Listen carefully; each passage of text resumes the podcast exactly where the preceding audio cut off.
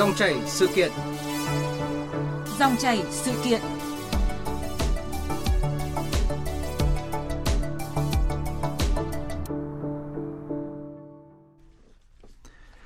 Thưa quý vị và các bạn, theo báo cáo của Bộ Công an, từ tháng 10 năm 2022 đến tháng 10 năm 2023, toàn quốc xảy ra 48.100 vụ phạm tội về trật tự xã hội, tăng 18% so với cùng kỳ năm trước, là 1.200 người chết, tăng gần 13%, hơn 9.400 người bị thương và gây thiệt hại tài sản khoảng hơn 13.000 tỷ đồng.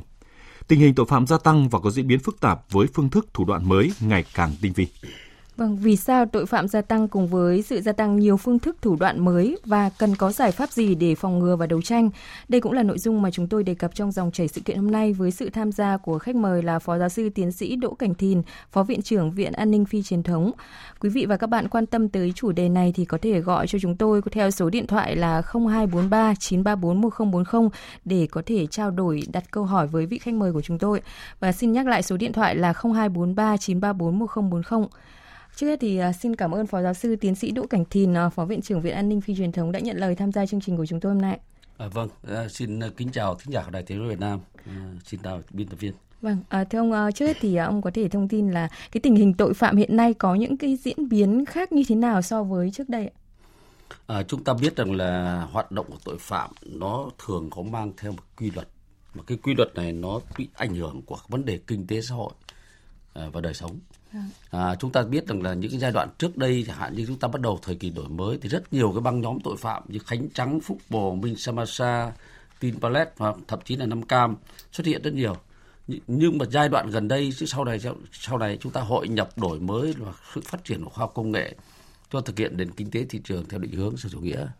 À, và trong cái quá trình hội nhập toàn cầu hóa này thì thấy là tội phạm nó lại xuất hiện ở những dạng khác và trong thời gian qua thì chúng ta như là mọi người đã thấy rằng là cái tình hình tội phạm nó diễn biến rất phức tạp. Nó trên nhiều bình diện khác nhau. Và đặc biệt là các cái phương thức thủ đoạn à, cách thức và hậu quả thì rất đa dạng phức tạp và rất khó dự đoán. Thậm chí là đấu tranh rất khó khăn vâng. À, như ông thông tin thì à, xã hội ngày càng phát triển thì cái tình hình tội phạm cũng có những cái diễn biến phức tạp, đặc biệt là cái phương thức ừ, cũng rất là đa dạng và à, khó hình dung ra đúng không ạ? Có những cái phương thức ừ, khá là mới á. Và trước khi mà trao đổi tiếp với ờ, Phó Giáo sư Tiến sĩ Đỗ Cảnh Thìn, thì xin mời ông cùng quý vị thính giả nghe một phóng sự sau đây. Cuối tháng 7 vừa qua, chị HNT ở thành phố Lào Cai tìm mua một chiếc điện thoại iPhone trên mạng – qua một hội nhóm trên Facebook, chị được một chủ tài khoản có tên Duy Khánh nhắn tin quảng cáo với cam kết có điện thoại đúng như yêu cầu. Khi đã chốt đơn, người này yêu cầu cô chuyển khoản gấp 7 triệu đồng và hứa sẽ nhận điện thoại ngay sau đó. Thế nhưng thực tế không diễn ra như vậy. Và sau khi uh, thống nhất giao dịch thì em đã chuyển khoản tới tài khoản uh, Lê Duy Khánh là 7 triệu đồng và tầm khoảng được khoảng 15 đến 20 phút sau thì em đã bị họ chặn liên lạc ạ và không liên lạc được tới. Chủ tài khoản Facebook này là Lê Đức Duy, 18 tuổi, quê tại Yên Bái, vừa được công an thành phố Lào Cai tạm giữ điều tra về tội lừa đảo chiếm đoạt tài sản qua không gian mạng. Theo lời khai, đầu năm nay, Duy lập một Facebook đăng bán các sản phẩm điện thoại cũ chính hãng, giá rẻ. Khi cá cắn câu, Duy yêu cầu khách hàng chuyển một phần tiền đặt cọc hoặc toàn bộ số tiền mua điện thoại vào tài khoản mang tên em trai mình. Ngay sau khi nhận được tiền, đối tượng sẽ chặn Facebook của nạn nhân – với chiêu bài này, Duy đã lừa được gần 30 đối tượng với số tiền từ vài trăm nghìn đến gần chục triệu đồng. Có vào những hội nhóm ở trang mua bán điện thoại, sau đó cháu comment bài viết của họ, họ tùy từng người họ họ cần thì họ nhắn tin cho cháu. Thường người ta là cọc một hai trăm, năm trăm. Theo lực lượng chức năng, việc đấu tranh với tội phạm này gặp rất nhiều khó khăn do tính ẩn danh và phương thức hoạt động phi truyền thống – Trung tá Trần Phi Long, đội trưởng đội cảnh sát hình sự công an thành phố Lào Cai cho biết. Bắt được cái đối tượng cầm đầu, chủ mưu thì chủ yếu các đường link mà các đối tượng ừ, lừa đảo ấy, chủ yếu là bên nào và bên Campuchia rất chi là khó bắt được các đối tượng. Hiện nay cũng chúng tôi cũng phối hợp với các ờ, ở cục nhưng mà phối hợp với Imebol nhưng mà cái việc các đối tượng trên kia là chưa phối hợp bắt được vụ nào rất chi là khó khăn bắt được đối tượng chính chủ yếu là các đối tượng cộng tác ở người Việt Nam cộng tác thì chúng tôi bắt được. Tội Vâng, à, chúng ta vừa nghe một à, phóng sự à, ghi nhận thực tế ở Lào Cai và tôi cho thấy là cái việc mà lừa đảo trên không gian mạng cũng đã rất là đa dạng về phương thức cũng như là thủ đoạn đúng không ạ? À, xin hỏi à, Phó Giáo sư Tiến sĩ Đỗ Cảnh Thìn thì có bình luận gì sau khi mà nghe phóng sự vừa rồi của chúng tôi ạ? À, chúng ta biết rằng là những cái vụ việc như bên công an tỉnh Lào Cai phản ánh ấy, cũng chỉ là một phần như một mảng của trong cái tảng băng mà tội phạm đang hoạt động hiện nay à, mà thực tế chúng ta thấy rằng là cái tội phạm nó không chỉ hoạt động trong cái không gian mạng à, hoạt động lừa đảo mà chúng ta thực tế là trong thời gian qua chúng ta đã chứng kiến nhiều cái vụ loại tội phạm mà nó nó diễn ra rất phức tạp và cũng gây bức xúc trong dư luận. Vâng. à, chẳng hạn như là các vụ gây rối trật tự công cộng có rất đông người tham gia. À, những, những băng nhóm thanh niên tụ tập kéo nhau đi trả thù hay là những vụ cướp tài sản ở các ngân hàng các tổ chức tín dụng thì cũng thời gian gần đây xảy ra liên tục. Hay là những cái hoạt động như là cái vụ giết người mà với cái hành vi rất dã man tàn bạo. Chúng ta biết cái vụ à, đối tượng à, Duy Khánh giết cô cô nữ sinh 19 tuổi. À. hay cái vụ giết người tình ở Bắc Ninh rồi nhảy sông tự tử ở Bắc Ninh. Hay là những cái vụ mà bắt cóc trẻ em vân vân. Rồi bên cạnh đó thì là những cái vụ mà mà mà ừ, thực hiện tội phạm kinh tế mà chúng ta cũng chứng kiến trong những cái vụ nó nó diễn ra nó nó rất là quyết liệt và phức tạp. Thì rõ ràng là là cái hoạt động tội phạm hiện nay nó rất là đa dạng phức tạp nó rơi vào mọi mặt của đời sống xã hội. Và với những như ta đã đề cập đấy, những phương thức và thủ đoạn hết sức mới tàn bạo quyết liệt tinh vi và phương thức che giấu tội phạm cũng hết sức là quyết liệt và nó gây rất nhiều khó khăn trong tác phát hiện điều tra và xử lý. Dạ vâng ạ. Như ông nói là cái tình hình mà lừa đảo ở, ở Lào Cai thì cũng chỉ là phần nổi của tảng băng thôi đúng không ạ? Cái hình thức phạm tội thì uh, diễn ra khá là đa dạng và ở trên mọi mặt của đời sống xã hội.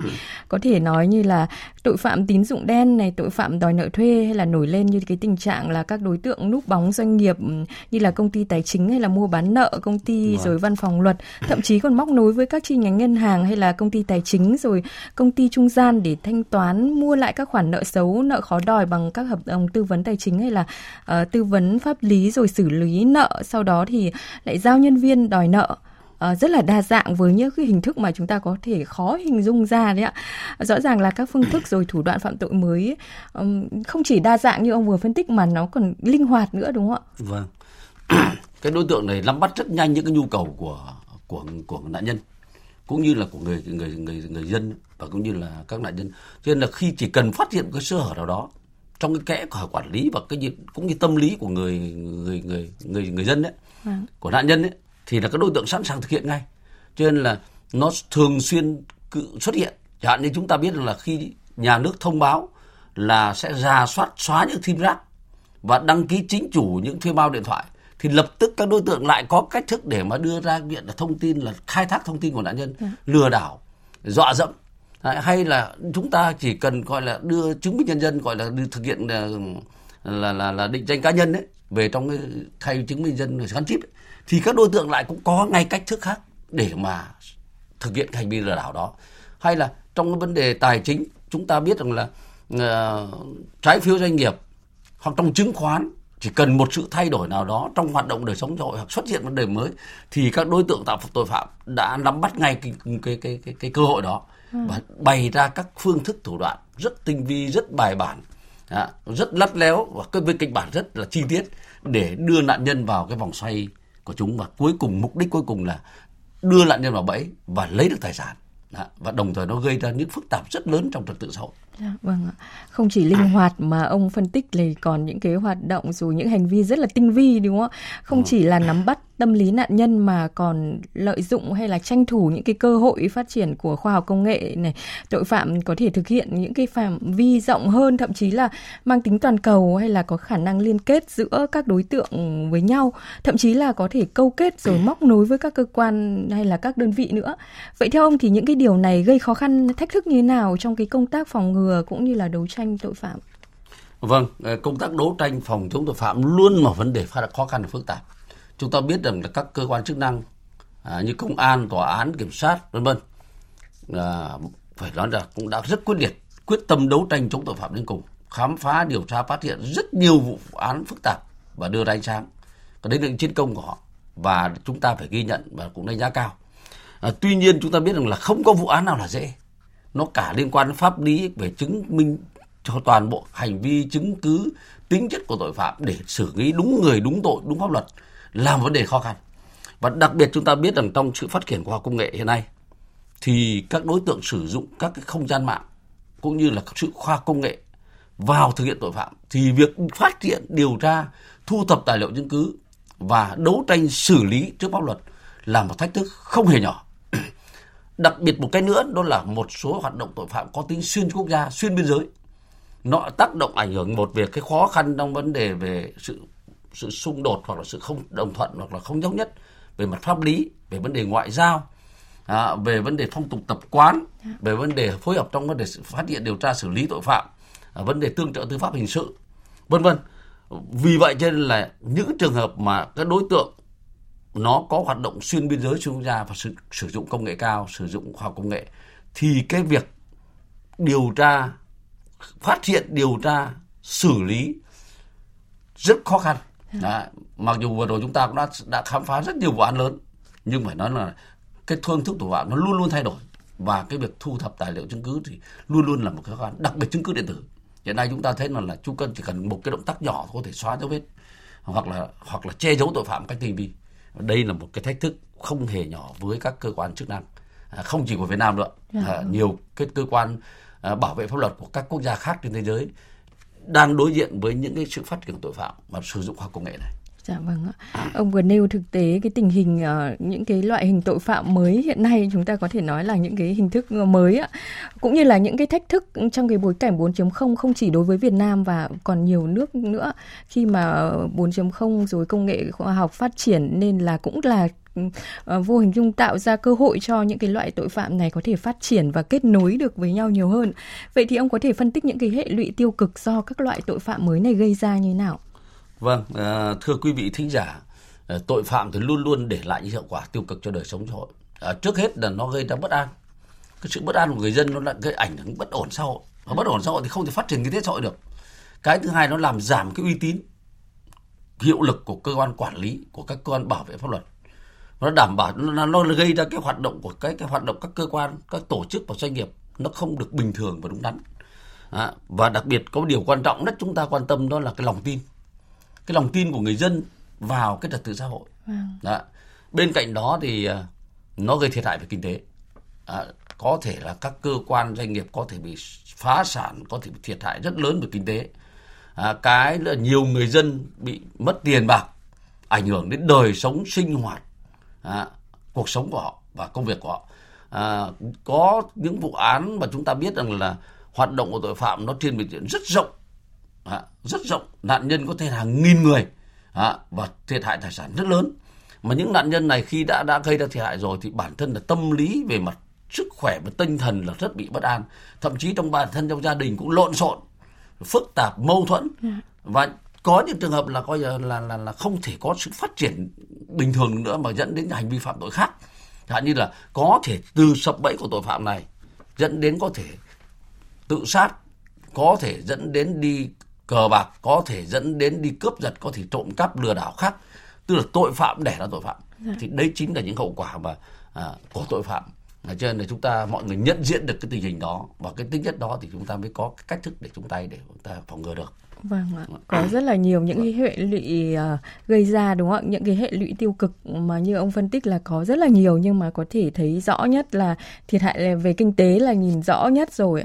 Rồi là lòng tin của người dân vào trật tự an ninh đúng không ạ? Vào trật vâng. tự an toàn xã hội. Vậy thì nếu mà nhìn ở nguyên nhân xã hội của việc gia tăng tội phạm với những cái phương thức, những cái thủ đoạn mới như vậy thì theo ông cần phải nhận diện cũng như nhìn nhận như nào để chúng ta có cái cách phòng ngừa? À, như trên chúng tôi cũng đã đề cập thì chúng ta nói là cái sự ờ, biến động phức tạp của tình hình tội phạm là thì nó phụ thuộc vào rất nhiều yếu tố trước hết về mặt xã hội ừ. đó là những cái sức ép về lao động sức ép việc làm sự cạnh tranh rồi cái nhu cầu nó vượt quá cái cái, cái khả năng của mỗi con người và cái nhu cầu ngày càng tăng. Dạ. à, sức ép như thế rồi là trước cái cái cái cái cái, cái sự lôi kéo phức tạp của các cái tác động của vấn đề về về vấn đề về về những cái trào lưu xã hội mà nó tiêu cực ấy, đó, nó tác động hàng ngày hàng giờ vào. Đặc biệt là thông qua không gian mạng cái mạng xã hội mạng internet ấy, nó tác động vào cái đối tượng là nhất là những người mà à, trẻ tuổi. Yeah. thì chưa có sự trải nghiệm và có nhiều cái cái cái, cái tham vọng vượt quá cái nhu cầu của mình. Thì người ta mong người ta thích hưởng thụ. Rồi cái đồng tiền lên ngôi nó làm cho cái trật tự kỷ cương nó đi xuống xã hội người ta chạy theo nó thì dẫn đến những cái phức tạp đó bên cạnh đó chúng ta thấy rằng là ở nguyên nhân xã hội nó còn vấn đề nữa là đấy chúng ta đang biết là chúng ta đang vào cái quá trình mà hội nhập toàn cầu hóa này. Dạ. thì rất nhiều cái phương thức thủ đoạn mới. À, và trước đây nó chưa từng có thì nay nó được phổ biến cách rộng rãi. Và các đối tượng mà những đối tượng xấu thì thường học hỏi cái đó rất nhanh. Bắt trước rồi làm theo thậm chí là phát triển nó để khi thực hiện tội phạm thì nó càng ngày tinh vi hơn. Nó phức tạp hơn và nó nguy hiểm hơn hậu quả để lại rất là nghiêm trọng hơn đó. rồi bên cạnh đó chúng ta thấy là cái, ở nguyên nhân xã hội đó là còn vấn đề thì kiến thức và ý thức chấp hành pháp luật hiện nay chúng ta thừa nhận là có không ít người ờ, dân của chúng ta hiện nay là cái hiểu biết về pháp luật là còn hạn chế Yeah. à, tôi lấy ví dụ chẳng hạn như là cái việc các đối tượng lừa đảo mà gọi điện qua điện thoại là phải chuyển tiền qua tài khoản xưng danh là công an là tòa án là viện kiểm sát hoặc là quản lý thị trường chẳng hạn thì nếu người dân hiểu một điều đơn giản là tất cả các cơ quan nhà nước không ai làm việc qua điện thoại Yeah. muốn có là phải có giấy tờ có triệu tập có đóng dấu yêu cầu làm việc ở đâu thời gian nào ai tiếp làm việc phải có biên bản. Và không có cơ quan nào yêu cầu chuyển khoản qua tài khoản và tất cả tài sản và tiền bạc là phải lập biên bản và có liêm phong và người chứng kiến. Nếu hiểu được như vậy thì chỉ cần một cuộc điện thoại gọi là anh có tài sản này khoản này gửi vào đây chúng tôi quản lý. Nếu không trả lại thì hiểu ngay đó là lừa đảo. Thì kiến thức của chúng ta về pháp luật rất nhiều còn lỗ hổng cái thứ hai là cái ý thức chấp hành pháp luật đó. một số người không không muốn muốn có lợi cho mình. Cái tính vụ lợi nó thúc đẩy, cho nên là bị dễ dẫn, bị bọn tội phạm nó lợi dụng, lôi kéo vào. Thì cũng trở thành một cái vấn đề gây ra tội phạm phức tạp. Nếu như anh không có tính vụ lợi, chẳng hạn chúng ta vượt nhẹ lương cao, chúng ta hiểu ngay một điều rằng là gì? Chỉ anh phải cống hiến bao nhiêu thì được hưởng bấy nhiêu. Làm gì có việc nhẹ lương cao? Nếu việc nhẹ lương cao thì ai cũng làm thế thì làm sao được?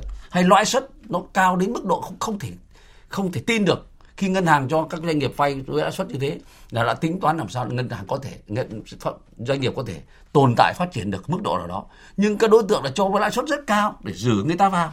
Giữ người ta vào cuối cùng cứ tham gia vào đấy thì dẫn đến là chúng ta biết rằng là sẽ dẫn đến hậu quả tiêu cực. Vân vân và vân vân.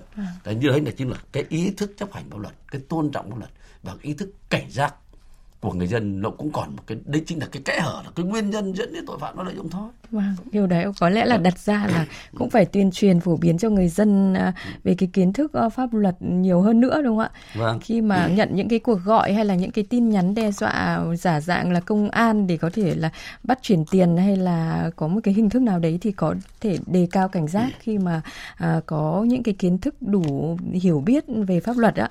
À, ông vừa nêu ở cái góc độ xã hội để có thể thể nhận diện những cái phương thức, những cái thủ đoạn mới. À, còn nếu mà nhìn nhận ở góc độ tâm lý tội phạm thì à, cái hiện tượng gia tăng tội phạm với những cái phương thức thủ đoạn mới thì được nhận định như thế nào thưa ông? À, nói về tâm lý của đối tượng phạm tội trong thời đại trong thời gian ngày nay gần đây ấy, thì chúng ta biết rằng là các đối tượng có một cái cái cái cái kiến thức gọi là cái nhận thức về cái cái hành vi che giấu tội phạm cái hành vi thực hiện tội phạm và hành vi che giấu tội phạm nó ngày càng tinh vi hơn các đối tượng biết rằng là các cái cái cách thức cơ quan điều tra phát hiện và xử lý cách thức phát hiện của quần chúng cũng như là cái cái cái gọi là cái hậu quả có thể xảy ra đối với đối tượng. Cho nên là thường là các đối tượng luôn luôn chuẩn bị sẵn một cái tinh thần một cái thái độ một tâm lý thực hiện tội phạm rất rất là lạnh lùng quyết liệt thực hiện tội phạm đến cùng. Và cái thứ hai là khi che giấu tội phạm thì các đối tượng cũng tìm mọi cách là làm sao bịt đầu mối một cách cao nhất. Tôi đấy ví dụ chẳng hạn một loại một số cái vụ án như hạn như là đối tượng giết người mà phân xác không phải đối tượng thù tức căm ghét cái nạn nhân đến mức phải làm như vậy. Mà khi đối tượng khi ra tay hành động rồi thì mới thấy rằng là nhận ra một điều là rằng mình sẽ bị trừng phạt một cách rất nghiêm khắc. Và phải đối diện với những cái gọi là những cái, cái hậu quả cực kỳ nặng nề. Thì đối tượng bằng cách là gọi là xóa tung tích nạn nhân đấy là một cách thức để che giấu tội phạm. Rồi các đối tượng tìm cách tiêu thụ tài sản và che giấu tài sản bị hoặc là tài sản mà mà mà đối tượng đã đã đã, đã chiếm đoạt. Cũng rất tinh vi. Đấy, chuyển qua kênh này qua kênh kia qua cách này cách khác thì để làm sao cho nó bí mật an toàn cho đối tượng. Mặc dù chúng ta biết là các cơ quan điều tra trong thời gian vừa rồi là cũng đã đã phải đã thực hiện là rất nhiều cái vụ thành công yeah. và bắt tội phạm cũng rất nhanh và rất tốt. Chẳng hạn như chúng ta biết là các vụ cướp tài sản các tổ chức tín dụng ngân hàng, thì thường như là 100% bị bắt giữ. Và không bắt, đều bắt giữ trong, cũng không quá 36 tiếng. Nhưng mà các đối tượng cũng đã tìm mọi cách để che giấu và thực hiện tội phạm. Yeah. Chúng ta phải nhận diện hai góc độ như vậy. Dạ vâng À, với sự phân tích của Phó giáo sư tiến sĩ Đỗ Cảnh Thìn thì cho thấy là cái sự gia tăng của tội phạm với các hình thức cái, cái thủ đoạn mới thì đòi hỏi các biện pháp phòng ngừa đấu tranh cũng cần phải có những cái thay đổi so với trước đây. À, và trước khi mà trao đổi tiếp thì xin mời ông cùng quý vị nghe một số ý kiến sau đây. Trong công tác nghiên cứu ứng dụng cái trí tuệ nhân tạo trong công tác nắm tình hình liên quan đến không gian mạng và đào tạo đội ngũ cán bộ công an có cái trình độ về công nghệ thông tin. Công cụ pháp luật ờ, chúng ta đã có nhưng cần thực thi và siết chặt quản lý từ các cơ quan có thẩm quyền. Vai trò của dư luận xã hội trong việc định hướng và điều chỉnh cái hành vi của con người thông qua cơ chế giám sát cũng hết sức cần thiết. Hiện nay thì pháp luật vẫn chưa có một cái quy định phòng ngừa từ sớm những cái việc mà thành lập những cái hội nhóm có mục đích thực hiện các cái hành vi vi phạm pháp luật như vậy thì sẽ bị ngăn ngừa xử lý ngay từ đầu tôi cho rằng là đây là một cái điểm chống của luật an ninh mạng, cũng như là các cái văn bản pháp luật về đảm bảo an ninh an toàn mạng hiện nay mà chúng ta cần phải bổ sung. Chúng tôi có cái giải pháp là phát hiện sớm những cái link giả để chúng tôi lập phòng. Khi mà khách hàng lỡ click vào cái link giả đó, thì chúng tôi sẽ có một cái SMS gửi ngay cho khách hàng cái tài khoản khách hàng đang đăng nhập ở một cái thiết bị lạ mà khách hàng tiếp tục giao dịch đó. Cái chìa khóa cuối cùng mở cái xác khách hàng đó là OTP chúng tôi cài một câu rất là quan trọng. Quý khách hãy cảnh giác. Đây là một cái giao dịch chuyển tiền. Thì khuyến cáo đến người dân là luôn bình tĩnh, không có cung cấp các cái thông tin cá nhân cho các đối tượng. Nhiều nữa là phải hết sức cẩn thận trước những cái cuộc gọi có đầu số, có dấu cộng đằng trước, hoặc là các cái đầu số trong nước, nhưng mà hướng dẫn, bấm tự động vào các cái phím trên điện thoại. Khi mà sử dụng các cái tài khoản mạng xã hội thì hết sức hạn chế đăng video, nói chuyện trên mạng xã hội bởi vì là các đối tượng muốn sử dụng được cái công nghệ AI deepfake ấy là phải thu nhận được những clip của chúng ta đang hoạt động có khẩu hình miệng thì mới làm được cái việc này. Vâng, sau khi mà nghe những cái ý kiến vừa rồi thì uh, phó giáo sư tiến sĩ Đỗ Cảnh Thìn có cái suy nghĩ như thế nào? Nên chăng là hay là phải chăng là phải có cái giải pháp quyết liệt hơn nữa và có sức răn đe hơn nữa để có thể uh, đối với dân để giải quyết những cái tình trạng những cái loại tội phạm mới như này. Vâng, qua ý kiến của các vị thính giả thì chúng tôi thấy rằng là ừ, hoàn toàn đồng tình. Và đấy cũng là một cái giải pháp mà mỗi người ta nhận thức điều đấy thì cũng là một cái cách thức để phòng ngừa tội phạm. À, tuy nhiên những ý kiến đó thì tôi thấy các uh, vị quý vị đang tập trung uh, ưu tiên dành nhiều đến đề về khoa học về tội phạm trên không gian mạng. À, đúng là giải pháp công nghệ phải liên quan đến vấn đề là ngăn chặn từ đầu từ sớm là một cái giải pháp tôi cho rằng là nó nó nó mang tính căn cơ. Tuy nhiên cái thực hiện cái việc này thì không chỉ là trong cái tội phạm không gian mạng còn rất nhiều các loại tội phạm khác nữa. À. Thì theo tôi thì trước hết là cái việc mà chúng ta cần phải trang bị cho mỗi người dân phải một ý thức về tôn trọng chấp hành pháp luật. À, để bản thân đừng biến mình biến thành đại nhân tự nguyện. À, khi anh hiểu được pháp luật thì anh biết được những cái gì có thể cơ bản đúng sai. Tất nhiên phải hết thì cũng là không đó nhưng mà ít nhất cái kiến thức cơ bản. Dạ. thứ hai là chúng ta phải tuyên truyền phổ biến các cái phương thức thủ đoạn cảnh báo sớm để cho mỗi người dân nhận ra những cái cách thức tội phạm có thể thực hiện để chúng ta tự có thể phòng ngừa được trước khi đến xảy ra hậu quả. À, cái thứ ba là tôi cho là các cơ quan chức năng mà như các vị thính giả vừa trao đổi đấy, các cơ quan chức năng phải có các biện pháp à, tuyên truyền là một, quản lý sử dụng các, các công cụ pháp lý và công cụ công nghệ, khoa học công nghệ để mà phát hiện ngăn chặn sớm đó. không để các đối tượng có thể có cơ hội đó.